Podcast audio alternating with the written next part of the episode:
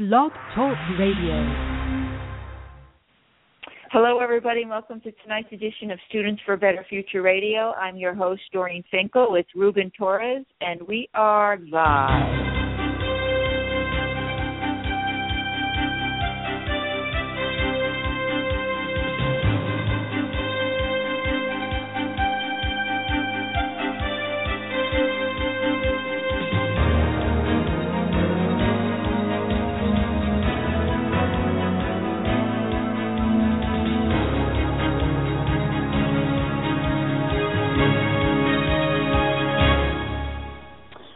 Again, hello everybody. Welcome to tonight's edition of Students for a Better Future Radio. Um, and folks, again, like always, we have a great show for you tonight. Um, it's going to be talking about human trafficking and sex slavery in the United States, and we have a great guest coming on in just a few minutes. Um, we'll actually bring him on. His name is Dave McCleary. But before we get to him, uh, I do want to mention uh, the radio show is sponsored by the nonprofit Students for Better Future.com. That is a 501c3 nonprofit. Um, and uh, we are currently doing a lot of projects. We have the video wing is up, um, and we are actually working on a documentary called The Armenian Genocide. It will be aired in three parts in the state of New Jersey. It's channel 21 from 1:30 to 2 um, this Wednesday, uh, next Wednesday, and I believe up to the end of June.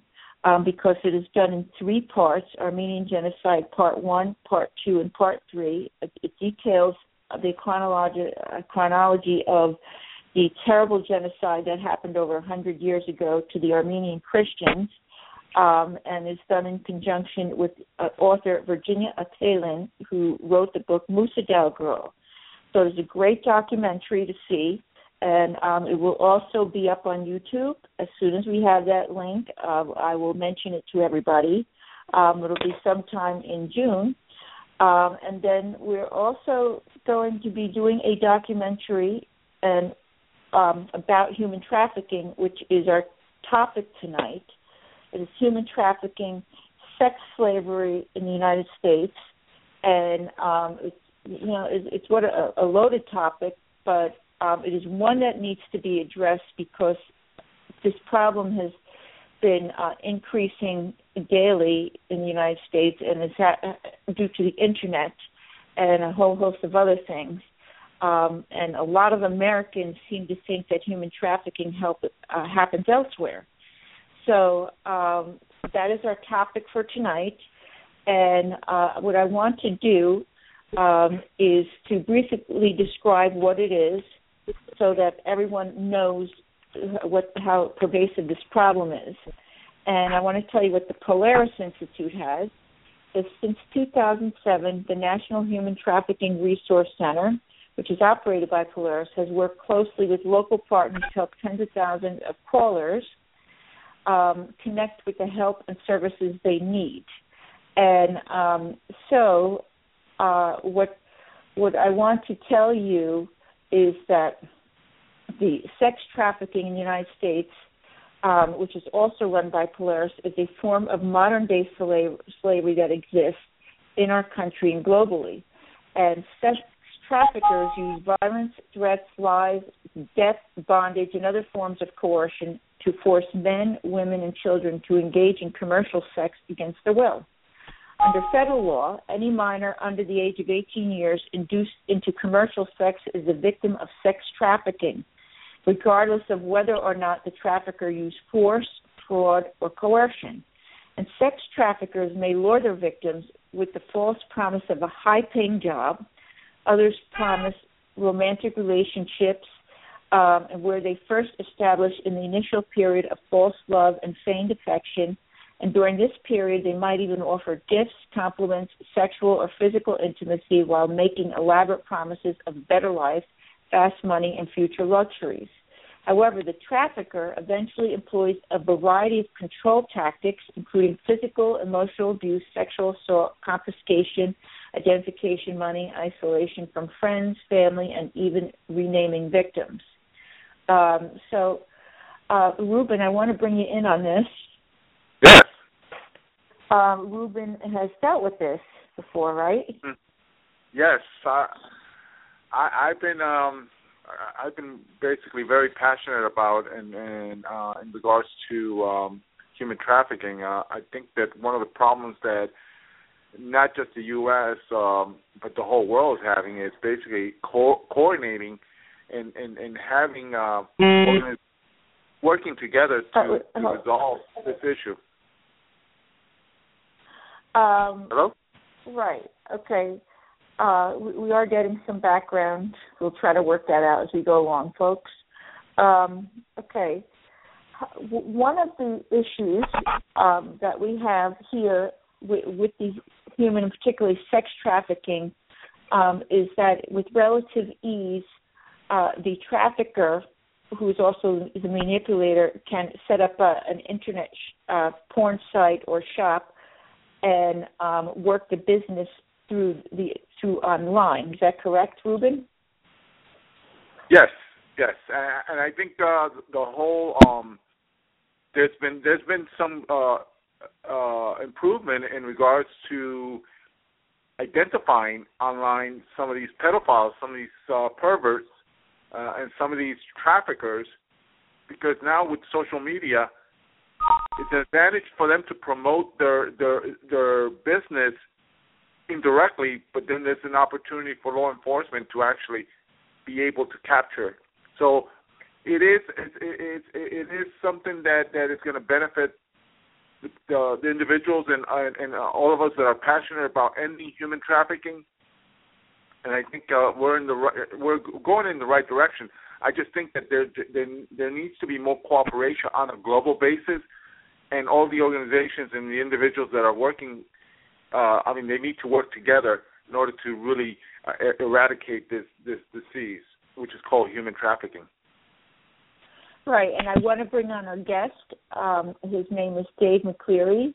Uh, he he is with a group called End Human Trafficking Now, right, Dave? Is that it? That's correct.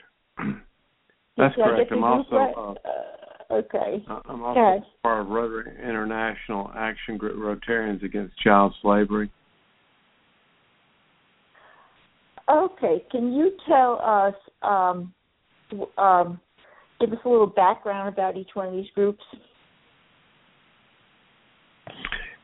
Yeah, I'll just tell you a little bit about my story. Uh, I'm like a lot of people that thought this didn't happen in their neighborhood. I volunteered for a conference in Atlanta, Georgia, USA, that talked about um, it was called the Passion Conference, and the entire conference was on the issue of human trafficking. And so I heard the stories of the children and and some adults had been trafficked and I met a girl through the CNN Freedom Project that actually went to Roswell High School, which is my hometown. And so uh, I invited her up to my Rotary Club in Roswell, which is a nice community in North Atlanta. And she was part of a panel, told her story about being trafficked in downtown Atlanta and how somebody approached, knocked on her door, asked to use the phone, and then uh, approached her about uh, model agency that he owned, gave her a card, and she didn't need a job at the time. Ended up about six months later, she called him for a job, and he got her. He said he was going to give her a modeling job. He ended up uh, getting her hooked on drugs and trafficked her for two years. Well, after the meeting, one of our members came up and gave Melissa a big hug.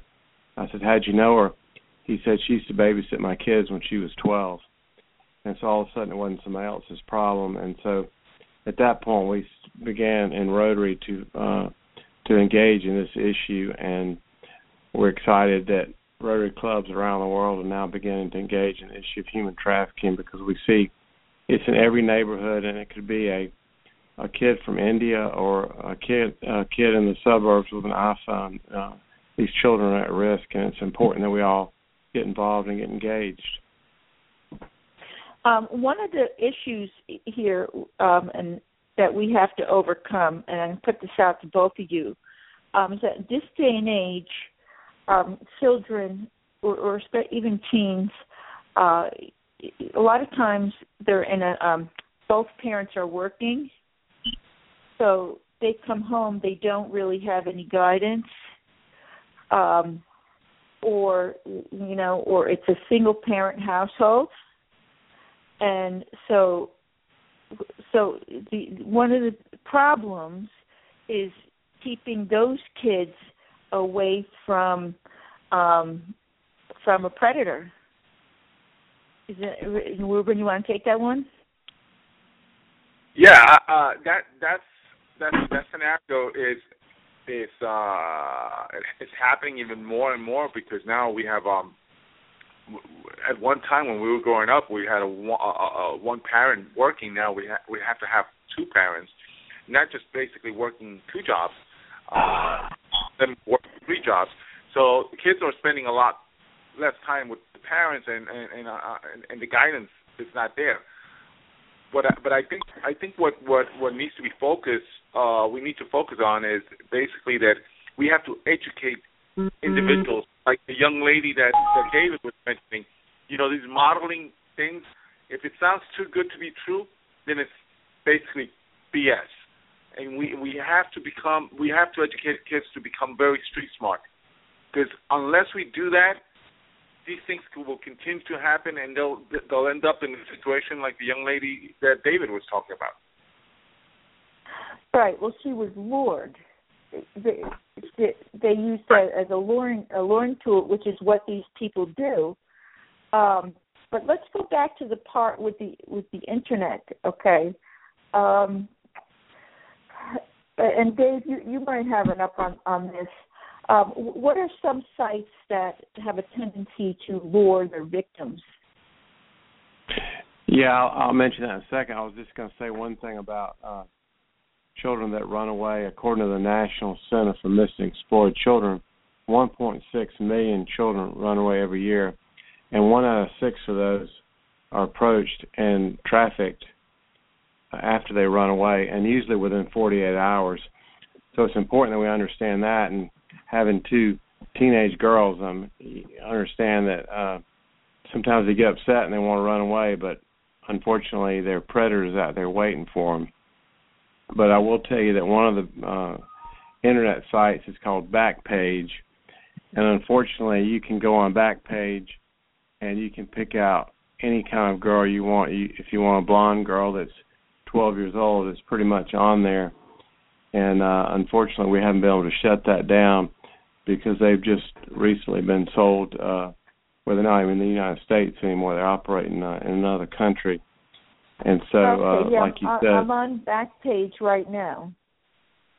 Um is, is that like a Craigslist?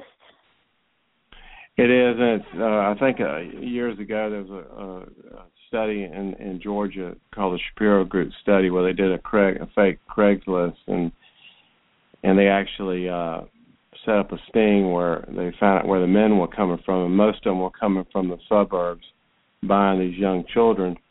And it used to be a lot on Craigslist, but since then, Backpage has become kind of the number one site that uh, are selling these young children.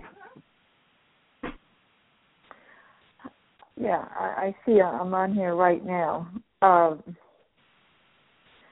and I see. Uh, I, I clicked on a few things uh, yeah, I do see it. If you click on that Backpage, then adult, uh, then you see some stuff in there. Um, but so it's kind of like a Craigslist. Uh, and also, I want to mention to our listeners, um, but don't do this, okay? But there is a thing out there called the dark net, okay? Um, and you need a special browser to get on there, including, I believe, a special router. Um, but uh, we had some um, some youngsters from colleges um, able to do it for us, and that is a big hub for child pornography. Um, and uh, it, it's really, really scary about how many sites that you see out there. Uh, and so but I, I wouldn't do do that or use that or go on go on that um type of internet thing because it's very dangerous in there. And and you do see some bad stuff. Um but anyhow ruben let's get back to you. Um well Well, well I think I think one of the questions I would ask David, uh, Doreen, is do we do we know the source? Who who who's actually funding some of these? Uh, who's paying for the for for to advertise in the in the uh, in the in the um, in the Village Voice in New York City? I was just looking at it because if we need to we need to go to the source. Who is providing the funding to advertise and uh, and keeping this this uh, this um, backpage.com domain, you know, open. Do we know that? Well, I think it's a combination of sources. Unfortunately, that's why this issue is so hard to eradicate because you're talking about big money, and just in the United States, the human trafficking issue is a 9.8 billion uh, million dollar business, and uh, 9.8 billion. I'm sorry, and uh, so you're talking about big money just in Atlanta, Georgia, where I live. Uh, the adult industry is a 2.9 million dollar industry, and so there's a lot of different funding. And unfortunately, uh, according to the FBI, that human trafficking is uh, only se- second only to the drug industry as far as profit. So you're dealing with a lot of um, uh, bad people that are trying to make a lot of money off of this. Right. right. I, I, I gotta, I gotta, I, I gotta I, I give uh, some updated news that I've discovered in in the last couple of days. Now, in regard in relationship to the trafficking that's happening on the U.S. Mexico border, what these human traffickers are doing now, which has not been advertised, but I, I've been told that they're using American truck drivers American truck drivers, and they're saying to them, "We'll give you five thousand dollars, ten thousand dollars, just take the girls across across across uh, from Mexico to the U.S." and then dumping them in, in different parts of the U.S. Uh, unfortunately, a lot, most of them have been caught, but that's but that's a tactic that they're using now, using American truck drivers to to um, get the girls or any of the um, human uh, uh, uh, humans to be trafficked, uh, not using the truck as an uh, as a medium. Go ahead, Dave. Did you hear that, or should we repeat it? No, I, I thought it was a, a great comment. You're exactly right. We do a lot of work with Homeland Security, and and we're seeing the trucking industry, uh, uh, unfortunately, a big part of this trafficking issue. But I will say, on the positive side of that, there's a group called Truckers Against Trafficking. They're really doing a great job within the truck stops and trying to identify this. The other thing that we did at Rotary is we've created a project within the truck stops because we have several members of our clubs that are owners of truck stops, and we're posting the Polaris hotline number where the girls can, can call or, or the victims can call for help. Um, yeah, do we have okay? Here, I'm going to give the Polaris hotline number. It's one eight eight eight three seven three seven eight eight eight. That's the Polaris hotline number. Um, in case you know of anybody who's trafficked or uh, you know if if uh, or even if you are a victim and you can try to call that number, I'll give it again. It's one eight eight eight three seven three seven eight eight eight. Um, okay, but uh, so let, us go back to um, the, issue on ha- how these uh, people are are being lured. Um, we mentioned the internet. That's one, and um, uh, uh, Dave, can you tell us what else comes from the internet? There's a lot of online things there. Yeah, there's a lot of different ways that uh, these children can be lured. I'll tell you another area that we've seen more of is is something called peer recruitment, where these they're hiring these boys to pretend to be uh, boyfriends of the different girls within the school, and they're recruiting them for the pimps, and they get them uh, lured in the industry and, and then end up getting them hooked on drugs. And we're seeing more and more of that. because you you're talking about a lot of money, and it's unfortunate, but uh, we're seeing that, and we're we're seeing more and more usage on the internet where they're. And the other thing I'll say is that the the younger the girl is, the harder it is to catch them because it's it's happening on the internet. And I get a something from uh, the National Center for Missing Exploited Children, a, a Google alert every morning. I probably get four or five where there was internet crimes, arrest uh, of young people, of men trying to buy young children. Oh my goodness. Um, and how about places like um, residential brothels? Okay, they they may also pose as massage parlors, right? But they might that, be be a brothel in, in disguise. That that's correct. There we have even in my home state of Georgia, we've had several arrests where uh, some of the massage parlors were were fronting as a, a a place where they were selling young children, and uh, we actually began to pass some ordinances uh, here in Georgia that are making it harder and harder for these massage parlors to open up. But unfortunately, we're seeing more and more of that. And again, when you talk about this kind of money, it's uh, it's it's harder and harder to stop it. But because, uh, right, but uh, I would say it's like um, the demand. Um, should we also be focusing on on the demand part? Because the I, I know the internet porn industry is connected with this, and and that's a multi-billion dollar industry, and the demand is high. Um, you're you're exactly you know, just right. people isn't being curious, you know.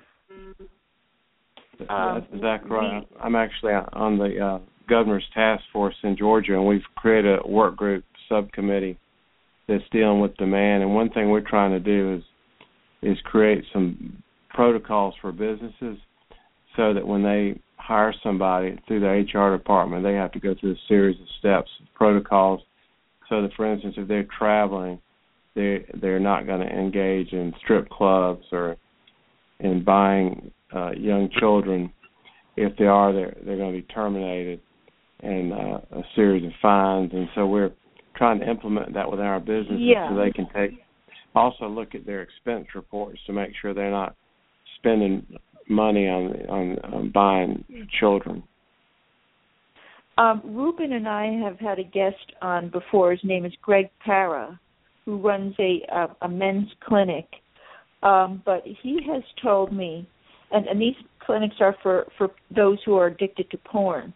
Um, but he has come out and told me, oh, and he's also an attorney, by the way, um, that he he gets problems with people viewing this stuff at work, um, dri- while they're driving in their car. Uh, you name it, he he has had every, sort of of issue to deal with.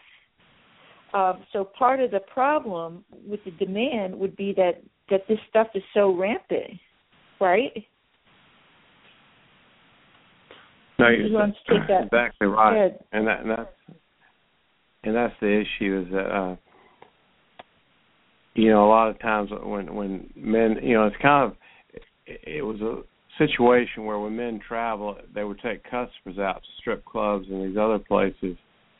And i think part of getting the corporations to buy into this is somebody's daughter somebody's son. So it's important that they really engage in this, and we're and we're really stressing that with the corporations. And I'll tell you that Delta is doing a great job with this issue. They trained 69,000 employees last year on the issue of human trafficking, how to spot it, and what to see.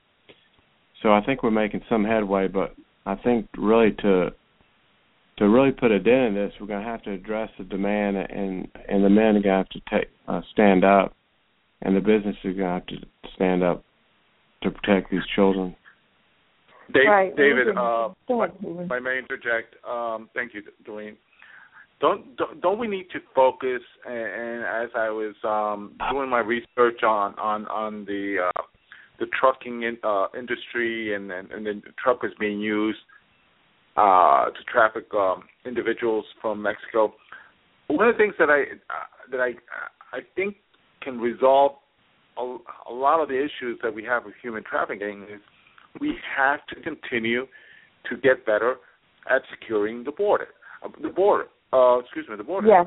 Uh, we have we have a problem. I mean, I've been to Atlanta. I've traveled uh, in, in Georgia. Uh, there's a lot of illegals in the city of Atlanta. There's a lot of drug trafficking that the cartels are using within the Atlanta, the city of Atlanta, and the state of Georgia. So until we actually really get better at securing the border, we're going to continue to see human trafficking grow in our country. Isn't that right? Yeah, and we definitely need to secure the border. Part of the problem was that, and I've talked to Home, Homeland Security about this. Uh, but what happened is the coyotes that were trying to bring drugs into into this country brought these kids in to try to flood the border over the last year or so. And unfortunately, what's happening is instead of dealing with it, the issue right here on the border or right at the border, they're sending these children to these other cities. Which, to be honest with you, these organizations, particularly the uh, non-governmental organizations, don't have the funds or ability to handle all these children. And DFACS is already overwhelmed. So we're going to have to do something about these children that are coming in. We, you know, it's really hard to send them right back, but we're going to have to come up with something to deal with it right there at the border to try to help the children. Because once they get out in these communities, they're getting trafficked again. Right, but but I think I think our government has to be has to indicate to the to the other, the governments where these children are coming that it's their responsibility to take care of them. You don't see uh, the the government of Mexico allowing kids from other Central American countries to just stay there illegally. They get shipped back. So I mean, this is ridiculous. I mean, we need to to step up and say, you know, you got to take care of your own. Yeah, that's true. Very good point, Ruben. Mhm. You. Um, Dave, I just want to ask you. Okay, what are um, some of the signs that you look for in a person who is trafficked? Let, let's say I'm, I'm uh, let's say I'm a school uh, teacher. Okay, and um, what would be some of the signs that I look for in my students who are trafficked? Well, there's several signs. One of them would be that the uh, child is dating a much older man, and we're not talking about a couple of years. We're talking about a 25 year old man dating a you know 13, 14, 15 year old child. The other thing is we're seeing that sometimes the pimp will tattoo the name on the neck uh, of the of the child, and then we're also seeing uh, a lot of times if if they end up or if you see them with really expensive clothes, you know they couldn't buy or expensive jewelry, you know they couldn't have buy. Obviously, you look for uh, uh, bruising or anything like that. Uh, but those are some of the signs that that we see um, that we we're actually doing some training within the school system and the for the uh, counselors within the school to look for those signs. Um, because that's one way to really prevent these children from being trafficked any longer. And then it becomes the obligation of the school system to um, call the uh, the uh, Children's Protective Services, correct? Or child correct. Protect, whatever. It depends on it depends on the state, but in Georgia we passed something called House Bill 200 in 2011, which made some stiffer penalties it used to be a fifty dollar fine for a pimp in Georgia. Now they can get as much as life in prison. But also, um, we part of that bill we passed something called mandatory reporting. So if you see something that you think is not right, whether you see a potential abuse or potential trafficking, by law, if you work with children, you have to report it to the authorities. Um, uh, okay, there was just a, a question because I want everybody to know um, basically what they have to look for. Um, and Dave, do you know about like a recent trafficking case that happened near you, or? Yeah, Um, uh, there's been several. I was actually part of an organization called For Sarah that's here in Georgia, and they do street outreach. They go out and try to rescue girls out in the street, and they uh, had a bus one night, rented a bus, and took state legislators around to kind of show them the red light district. And uh, when they did, they received a phone call from a grandmother because they saw the story on the news, and she said that her 14-year-old granddaughter was missing, and she was concerned that she may have been trafficked. And so the organization's leader called the uh, contacted the police department, and through several other leads, they were able to rescue uh, actually two girls, a 14-year-old and a 13-year-old, that had been trafficked. And uh, because of the story on the news, and because the grandmother uh, saw it, they called in. Those girls have been, been rescued. And just last week, the uh, Georgia Bureau of Investigation made a huge bust and rescued, uh, I believe it was 13 underage girls here in uh, uh, Savannah, Georgia. Wow, that's so. Um, it's, incredible. Um, we had a case here recently in New Jersey, um, in which five people, including a couple from Essex County, uh, they were indicted on charges that they had engaged in human trafficking by forcing a 16-year-old into prostitution. Um, they and they were operating out of motels on, on Route 46 here. Um, and this was a recent case. And, and Ruben, I know you're familiar with the area. Yes. Um, but and, and a grand jury indicted um, Glenn Bowman, who was age 40 of Newark, his wife Ernestine, um, and his son, uh, who was age 20 of Brooklyn, as well as a few others. Um, and they got him on a 12 count indictment of conspiracy, human trafficking, and promoting prostitution of a minor. Um, and the penalty for that here uh, uh, it was uh, it's 20 years. And but this is just one sting operation, and according to the police, they did get this um, this group uh, through because they used the website that you had mentioned.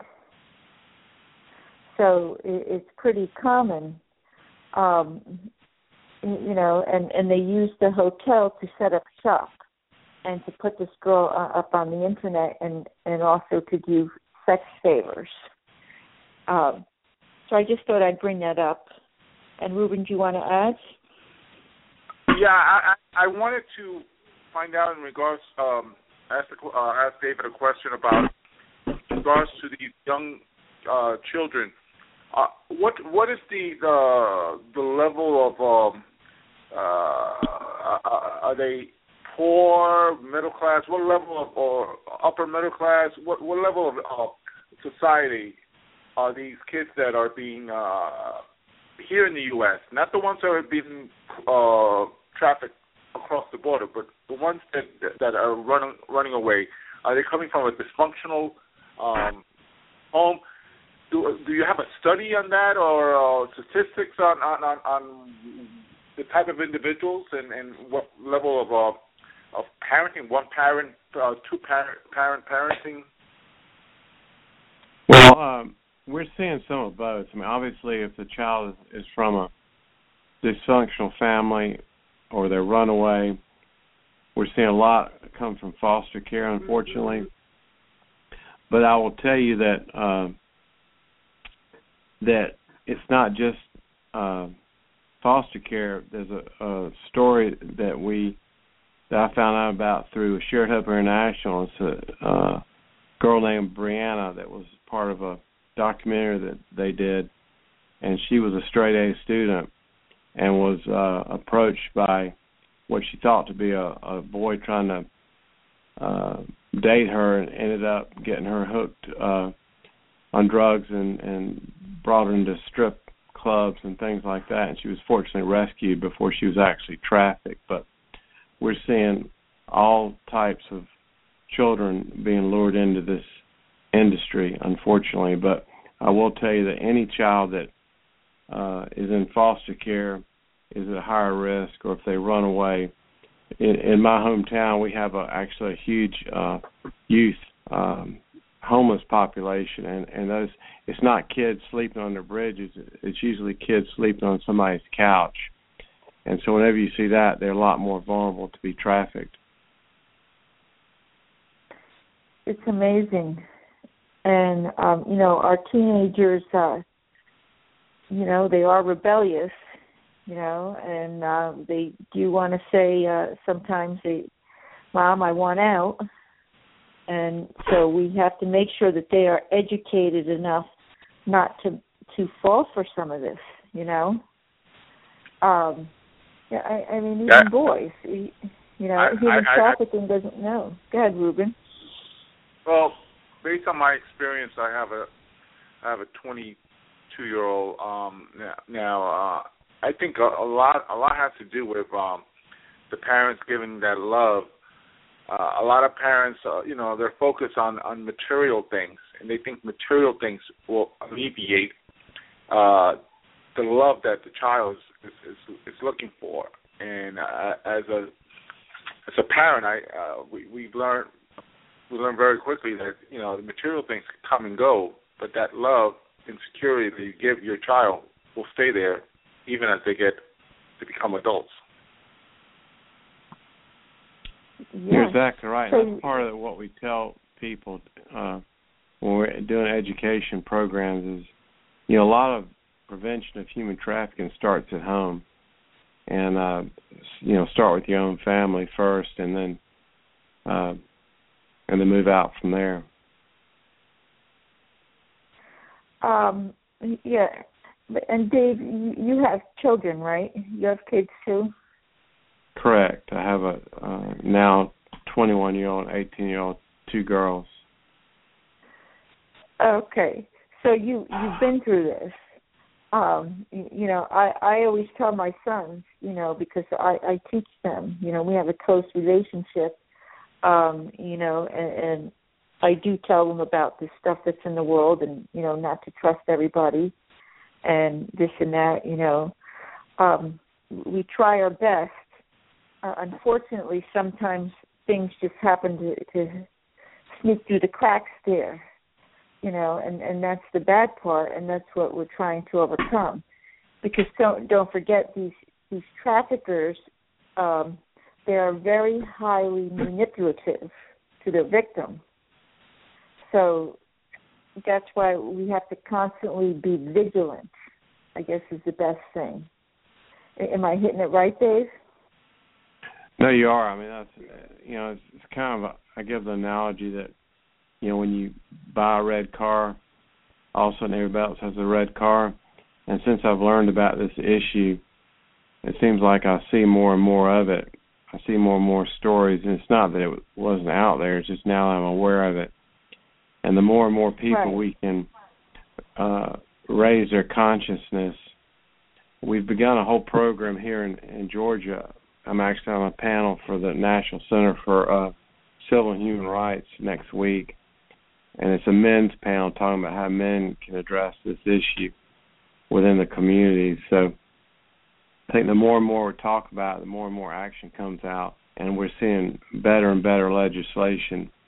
Matter of fact, there's a piece that just passed, uh, uh, 99 to zero, in the Senate um, just last week that's given going to give stiffer penalties to the men that buy these girls, but it's also going to uh, attach some funds uh, and some more fines that are going to uh, be applied to uh, the victim services for this issue.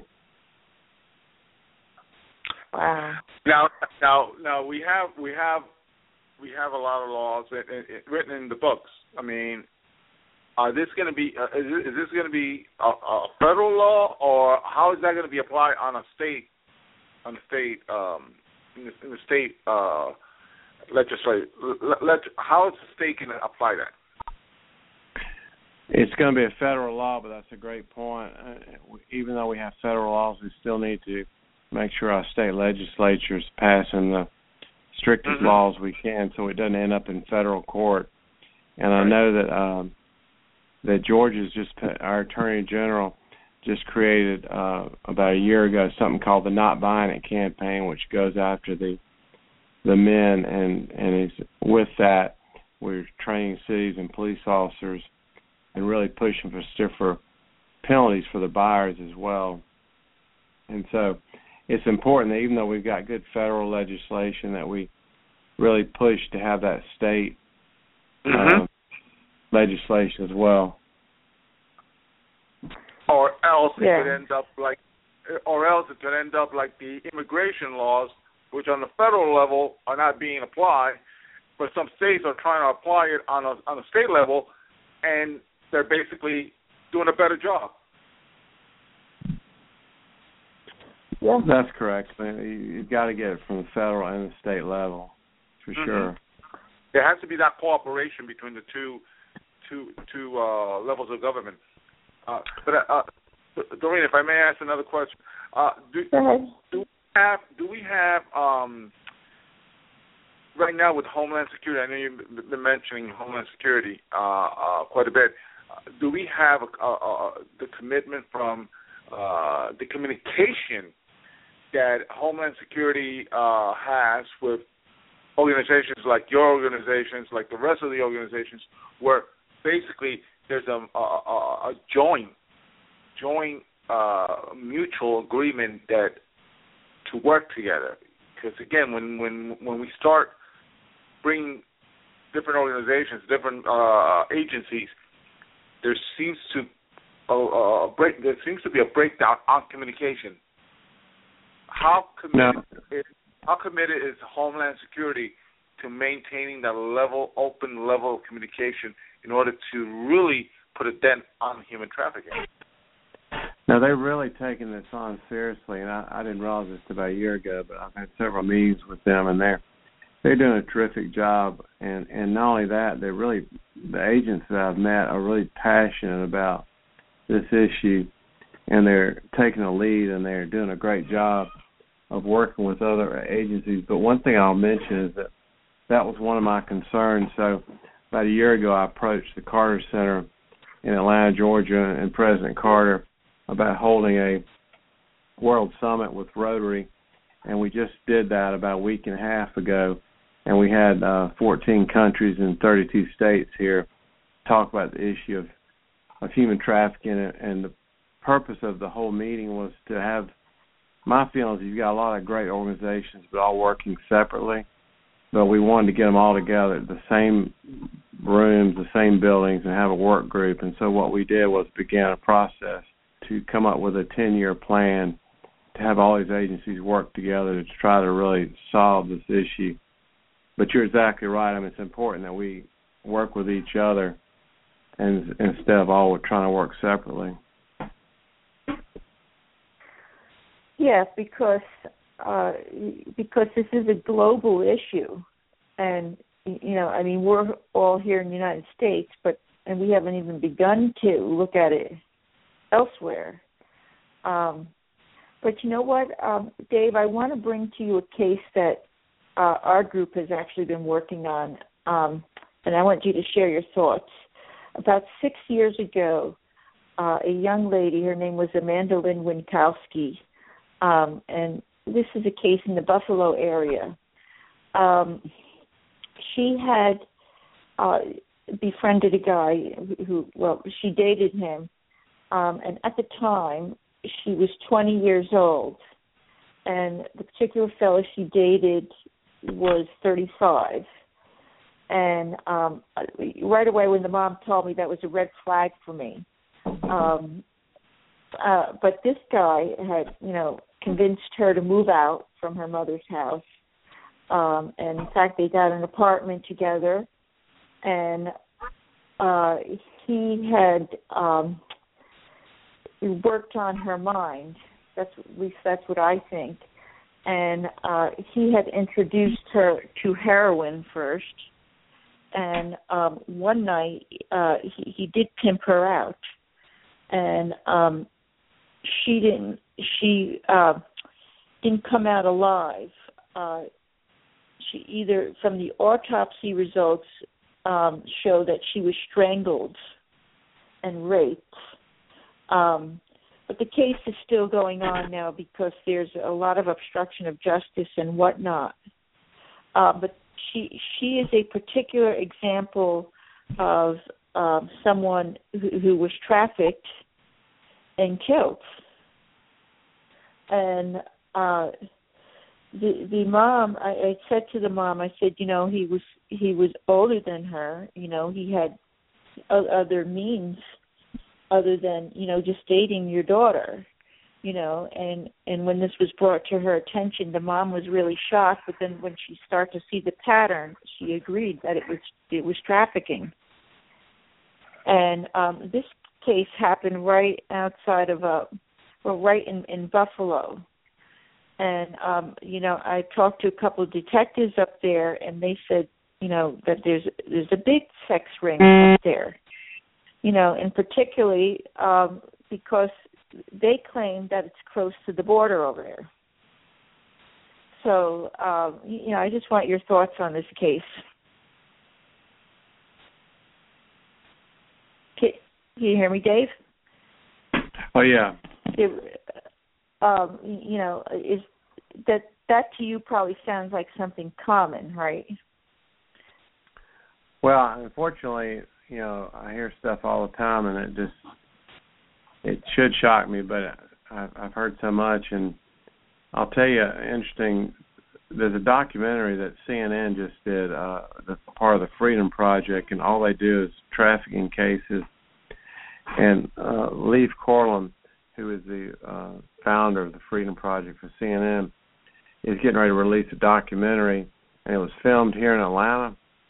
And uh, what was interesting is um, I met several of the girls that were in the documentary that were trafficked in Atlanta, and what Lee said was that he's been all over the world to India and to many other countries, seen trafficking cases, and the violence he saw in Atlanta filming this documentary was just as bad as he's seen anywhere in the world. And you know, it's 15 minutes, 20 minutes, 30 minutes from my house where I live, and so it's all around us, and I think part of what we're trying to do is a, is shine a light on this issue because I think once people realize that there's a problem, they'll start engaging. But be honest with you, we all live in kind of a bubble, thinking that it's not going to happen to us, and we just deal with our own little issues. But right. these children well, are being trafficked all the time. Hasn't, yeah, I, you know, I, to a degree, I blame some of that on Hollywood and the media, particularly Hollywood, because they've always portrayed human and sex trafficking as happening in other countries. Take, for example, the movie Taken, okay, with Liam Neeson. Um, that's a sex trafficking movie, but it happens in another country. God forbid it happened here in the United States, you know. So I think people's impression is is that oh it doesn't go on here in the United States. You know, we're we're above that, you know. And it and people think that it only happens in particularly third world countries. But that's that the media has created that impression. And um, mm. somehow we we have to break through this thing of the media doing that. And you had already mentioned CNN had started. Ruben and I are doing it quite often right right now, right, Ruben? We've had this issue several times. Um, so so so that's where where the case is at. And Ruben, I know. Do you want to add? Ruben, did I lose you? All right. I'm back. I'm back. Oh, okay. I'm oh, back. okay. Um, did you, uh, Ruben? We were talking about the media and how how they um, you know have led the people to believe that human trafficking has happened in other countries. And I talked about the movie Taken with Liam Neeson. You know, and yeah, go, I, ahead. I, I mean, getting back. Go ahead. I mean, that's part of the education. I mean, it. This is a global issue. Uh, you can't, you cannot uh, believe that this is an issue that's happening in third world countries. We're today more interconnected with the rest of the world, and that's how. That's one of the reasons why human trafficking and and and, and, and drugs uh, has become such a big business because there's a lot of, like David had said, there's a lot, a lot of money and, and a lot of interest from very, very, very bad and powerful people. So I think the point of educating, like we're trying to do today, tonight, more people on that this is a this is a global issue, not just a U- United States or or third world countries issue. It's a global. We're all in it in it together to defeat this this uh, disease. Yeah. Um, so, Dave, you want to share your thoughts? No, I agree, uh, but it's interesting too when you uh, when you talk to people. It's like they think of it just being in a third world country, and you know when you tell them the stories about how it's happening all around us, and and the one thing, as bad as it is, I, I've seen some real hope. There's an organization called Wellspring Living who deals with uh, girls and the restoration piece when they get rescued by police. They've created a program with Randstad, the temp- Worldwide Temporary Agency, and the YMCA, and they give it's a mentorship and internship program for these girls that are actually getting them internships with Coca-Cola and some other large companies. And so they're able once they get out of the industry, they're able to uh really turn their life around because you don't realize all the issues they have to deal with. And so we're excited about that program, and, and that's one thing Rotary's partnering with to try to get these girls back on their feet once they come out of it, out of this uh, issue or industry. Right, and uh, that that's if they come out of it. Sometimes they don't come out of it, you know, and and uh, something bad happens to them. Um, because a lot of them are also wind up getting hooked on the drugs as well. So that's um, correct. Cause ahead. According to the studies, that uh, the average life expectancy for a child that's caught up in this issue is seven years, and it could be suicide, it could be drug overdose, it could be violence. So it's important that we really address this right now because a lot of these kids don't have a long time. So you know, we want to make sure that we hit it on the front end and, start educating in school. And it's interesting. I had a conversation with a parent about middle school training that we're doing, and he was saying that was too early. And in my opinion, it's too late because we don't catch these kids at eight, nine, ten years old. It may be too late. The average age of uh, the child that gets into this uh, issue and the, and the human trafficking is 12 to 14.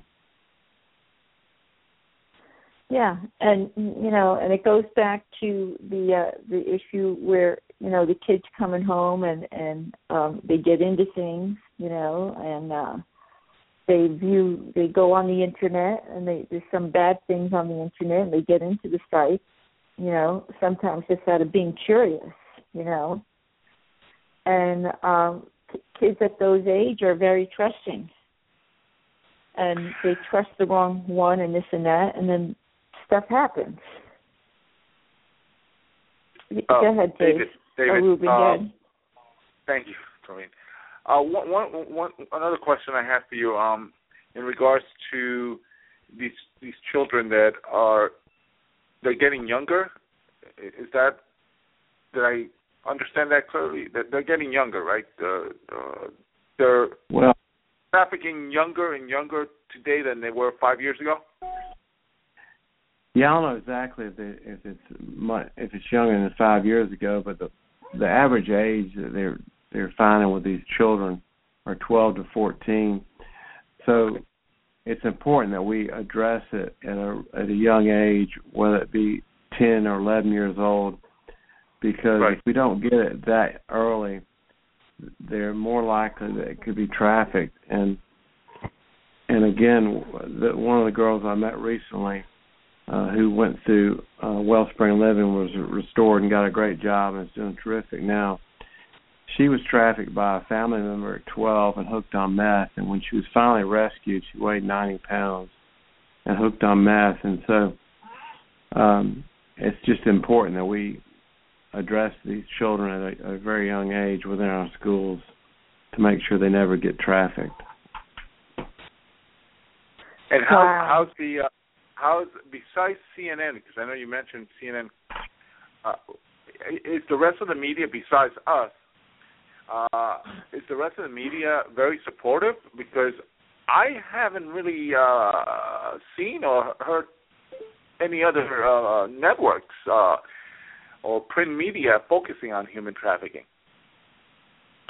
No, you're right. Unfortunately, there's not a lot of networks. You know, they're they're about sensationalism, and they're unfortunately this is not a a topic that a lot of people want to hear on their nightly news. They they focus on other things, and it's unfortunate. And that's where the public can really say, "Hey, we want you to focus in on this." But you're exactly right. I don't see enough focus by the media. I think if you know, part of when we had that event at the Carter Center, we had a whole segment on responsible media it's important that we stress that that media has an obligation to the public to tell them about some of the dangers that are out there, and hopefully more and more of our public will ask them to focus on this issue. Right. Go ahead, Doreen. Right, right. Or you know, or eventually, what's going to happen is they'll get involved because they have to if something will happen to some member of their family or um you know and then that will really wake them up.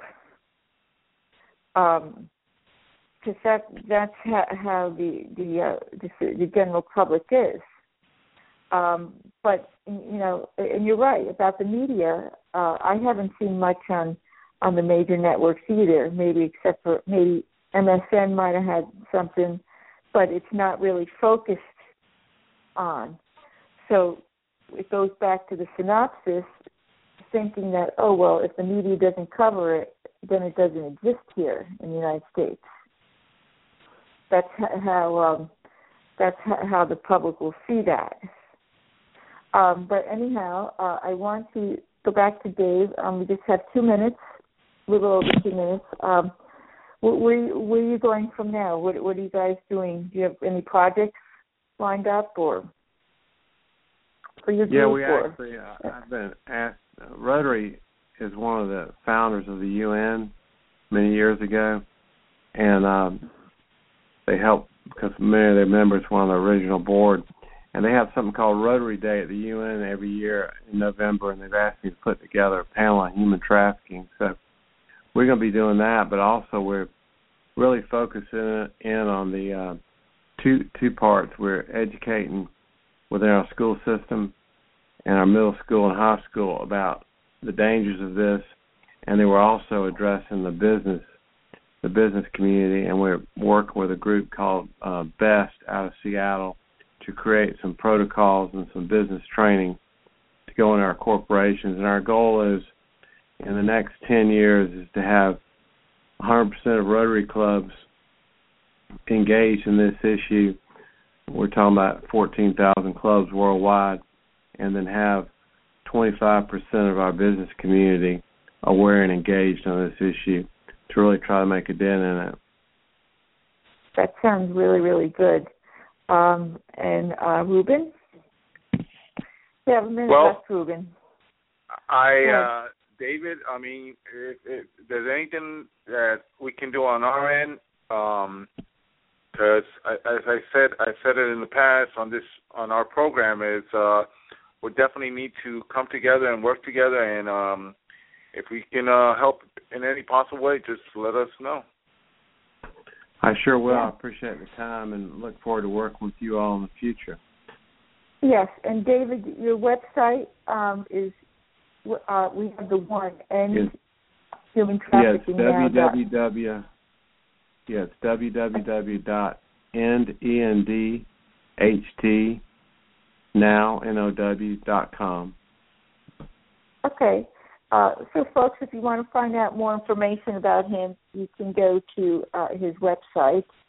Um, that's NHT, uh, for Human Traffic Now dot com. Um, and David, I'd like to thank you for coming on the show tonight. Um, well, thanks, and Matt. folks, yep. Thank you, David. And um, and um, guess what, Ruben? Next week um, we have a guest coming on who's going to be discussing the police state that we're in. Another interesting oh, okay. topic. Yes. All right.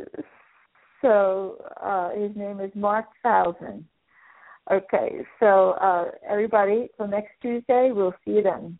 All right. Have a good night. Yeah.